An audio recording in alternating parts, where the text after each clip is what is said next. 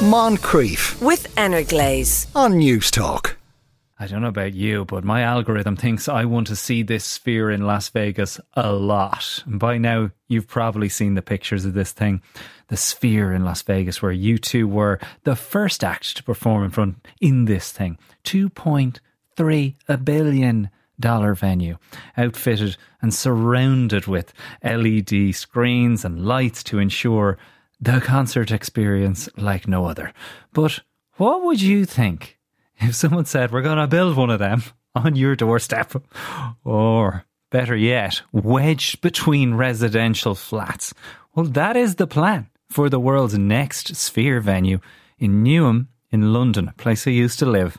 Campaigners from the community called Stop MSG Sphere London are asking the Lord Mayor to reconsider the proposal of the site being used to build this mega stadium. And I mean, that's what it is. It's a mega stadium. It's like a, something has landed in your city from space. Speaking with us from the group is Serene Sonmez. It is brilliant to have you. Sorry, Ceren. I'm sorry, I got your name wrong there. As somebody with an with an unusual name myself, Jarlath, I know how that feels. Good afternoon to you. Good afternoon.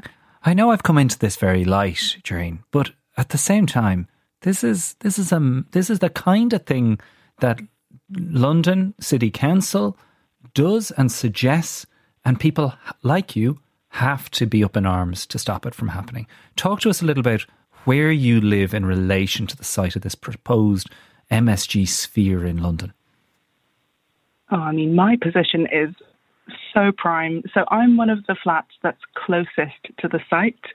So from my um, from my flat from our balcony to the to the site to the sphere would be about 75 between 50 and 75 meters. What? So just a prime spot. I mean 75 meters. This thing is nearly visible from space. This is going to light your apartment if it goes in that spot. Now we talking you'll be 75 meters from the sphere itself or from the location?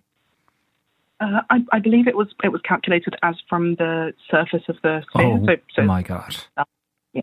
Joy. Yeah. And it would run 24 hour advertisements. Am I right in saying just like the one in Vegas? So I'm I'm not sure about the advertisements overnight. Uh, I think there there have been um, some things in the documents that have said that they may need to dim it overnight. Um, it's they they've literally got thousands and thousands of pages of documents, so it's difficult to sort of dig out all mm. the precise information you need. But it but at the very least, it will. They'll never fully turn the lights off, is what I've understood. So um, we will we will have some form of glowing orb outside of our flat, okay. regardless of the time. So I live very close to Tayto Park, which you may not be aware of, but at one time it was Ireland's number one tourist attraction, and it's the potato wonderland at that time. Uh, and living next door to an attraction like that causes you know disruption, but it doesn't completely change the property. This is no longer your apartment, is it? Exactly that. It's um, every single window of our flat looks onto that site. So there's we, there's no escaping it. There is no getting away from it. Wherever we are in the house, we would see the sphere. How do they tell you that? Like, uh, how did you first find out that this was about to take place? Oh, this is the, this is my favourite thing. So, um, yesterday marked five years since we got the the keys to our flat.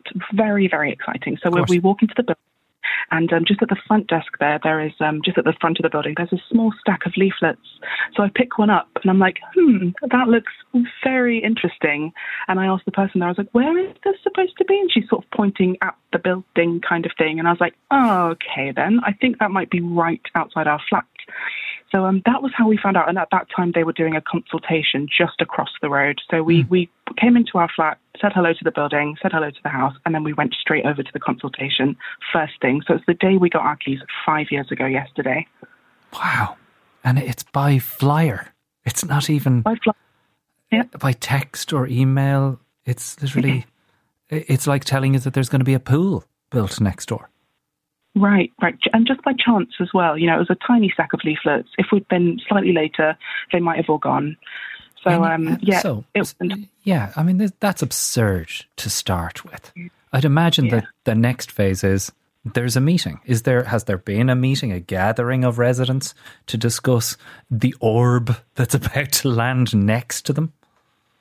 Yeah, um, many, many over the years. So, given that we've been sort of on this for five years, we've done lots of meetings. We've had meetings with residents. Um, sort of pre-COVID times, we did extensive door knocking. So we spoke to. I had the pleasure of meeting so many of my neighbours and so many people in just the surrounding buildings and the area, just being like, "Do you know about this thing?" And my goodness, the vast majority had no idea this was taking place. So then we would give them the information, let them know what was going to be happening, what the timeframes are, and that's how a lot of people found out was just through us campaigning and going around to people yeah. and, and, talking to you people, doing the job they they should have been doing. I'm talking to Ceren yeah. Sonmez from London, who is at the site of where she lives at the site where the new MSG Sphere for London is set to be built. Uh, just in case you're just joining us, and you know, I would imagine that, like uh, like me, you're on TikTok and seeing what the sphere looks like in Las Vegas, but I don't imagine that you're marveling at it in the same way. When did it dawn on you that this isn't just a light up ball that you know the likes of the Dome in London, that it's something far, far more ominous and overbearing? honestly, I, I, I, gauged it from the very beginning. I looked at the leaflet and they sort of had a, a mock up on it. And um, and when we went straight over to the consultation, they had a they had a scale model.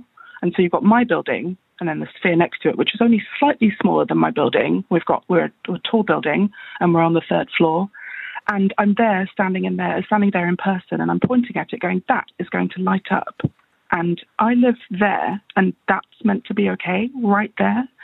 So from the beginning, it was it, it was clear that it was going to be something gigantic. But now that we've got the images and the videos, oh my goodness, mm. it's a it's a new level. Uh, I really I really hope that something happens, that something changes. Do, what hope do you hold out for them not building it on this clearly inappropriate site? Well, um, it's a it's a difficult one. I'll mention first that firstly they have very kindly offered us blackout blinds. Oh, so um, the solution is very kind of them. So they're sort of placing the the responsibility on us to avoid the consequences of their light pollution. Right. So, so, um, so, that's how they are thinking they will mitigate the effects of this advertising all wow. day. Wow. Well, yeah. That's, unfortunately, that's, that's, where we have to leave it, Ceren. That is sure. all the time I have for. It's been Thanks. great to talk to you. Thank you for taking the time. Moncrieff, weekdays at 2 p.m. With Energlaze on Newstalk.